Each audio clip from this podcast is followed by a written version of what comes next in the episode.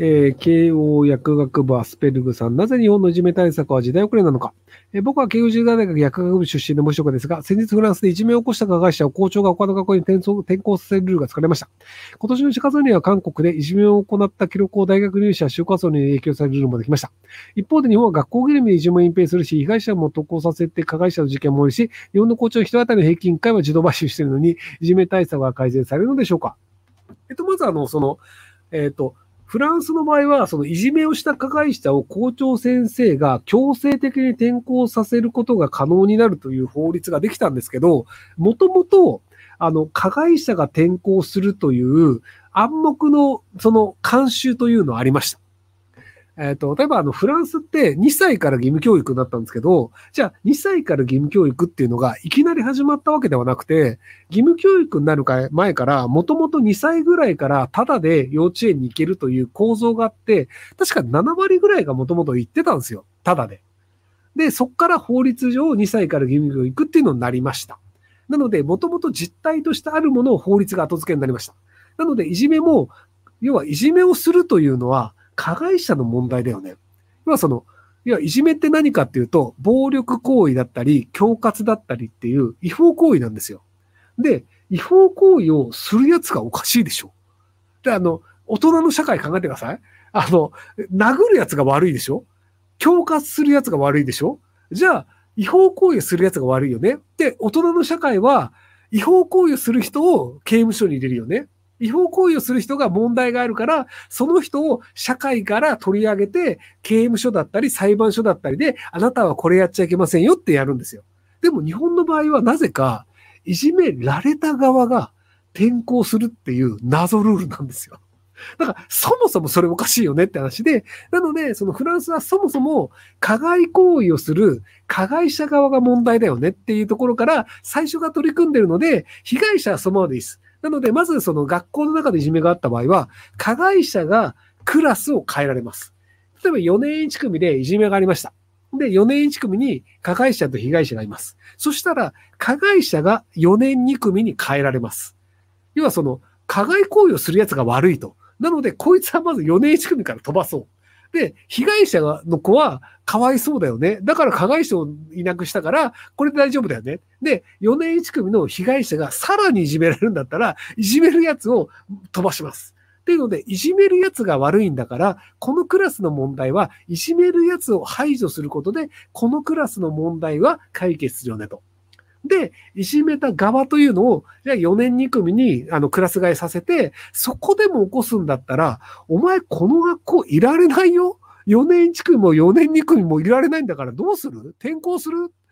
で、もしくは、あの、個人として、なんかクラスには入れないけど、校長先生の前にずっと居続けるか、転校するか、どっちがいい？って言って、じゃあ転校しますって言って転校させるっていうのが、普通に行われていたんですよ。で、これが、あの、法律上、工場税でも可能になったっていうだけで、あの、至極当たり前の話だと思うんですよ。でも日本は至極当たり前の話ができていないから、法律にもならないって話です。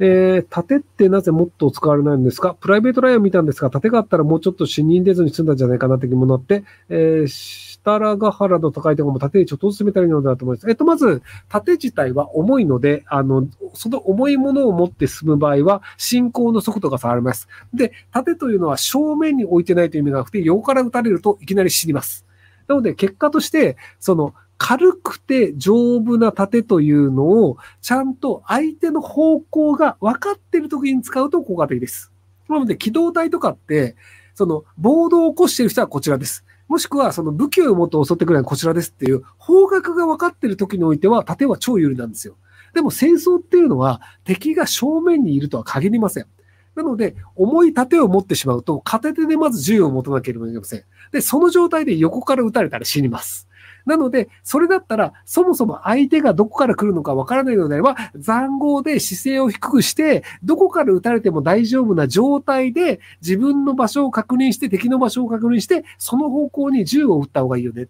まあ、その、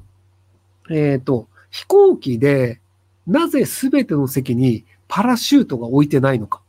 いや、あの、飛行機って、あの、乗ると、そのなんかあの、そう、あの、避難するときに、あの、なんかあの、浮き輪的なライフジャケットの空気の入れ方とかを、なんかあの、CA さんとかやるじゃないですか。なんかこうやってやって、あの、ここ引っ張ると空気入りますよ。で、こうやって空気入れてくださいみたいな。で、なぜあれがパラシュートではないのか。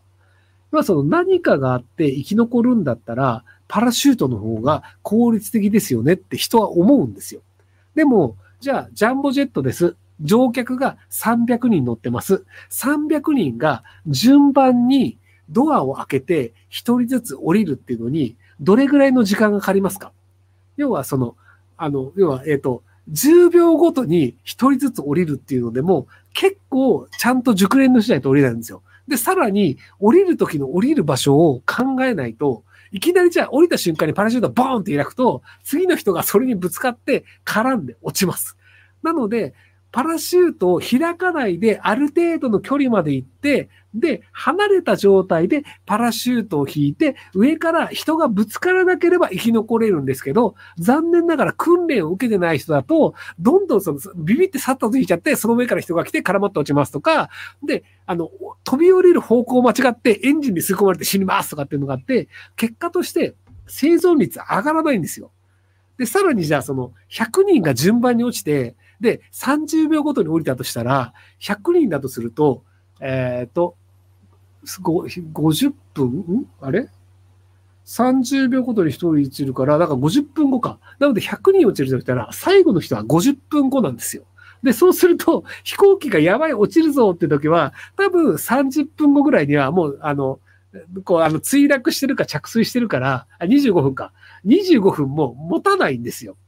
で、いや、50分でいいんだよね、半分だから。っていうのがあるので、結果として最善だと思うような行為というのは、全員に配ると最善ではないんですよ。なので、一人だけが自分を防御して、状況の情報が全て分かっているのであれば、盾の方が効率がいいよねと思いがちなんですけど、全ての兵隊が盾を持って、片手で銃を振り回せるかっていうと、振り回せないので、結果として、その軍、その部隊の攻撃力が下がるということになるので、盾を持たない方がいいというのが結論になってるんじゃないかなと思います。えー、なぜロシア人は年取るとデブになってブサイクになるんですか？人によります。ただ遺伝的に太りやすい体質の方が多いようです。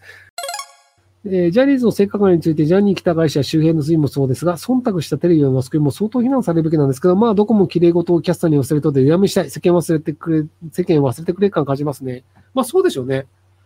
まあ、テレビ局も利益のためにやっているので、結果としてその、サラリーマンとしてジャニーズの問題があって、じゃあこれうち、うちの番組でジャニーズ使わねえよっていうと、逆にこのこういうこと言ってる奴がいるから、お前の曲にはうちのタレント出さねえよっていうのを音次教経由で言われるみたいなのがあったりして、なのでジャニーズに歯向かうということが、そもそもテレビ局の一社員レベルではできないっていうのがあったりするので、なので、あの、今まではこういうことできなかったよねっていうので、NHK あたりからちゃんと変わってくれるといいんですけど、NHK もそこまでいかないので、テレビ局の反省はないパターンかなと思ってます。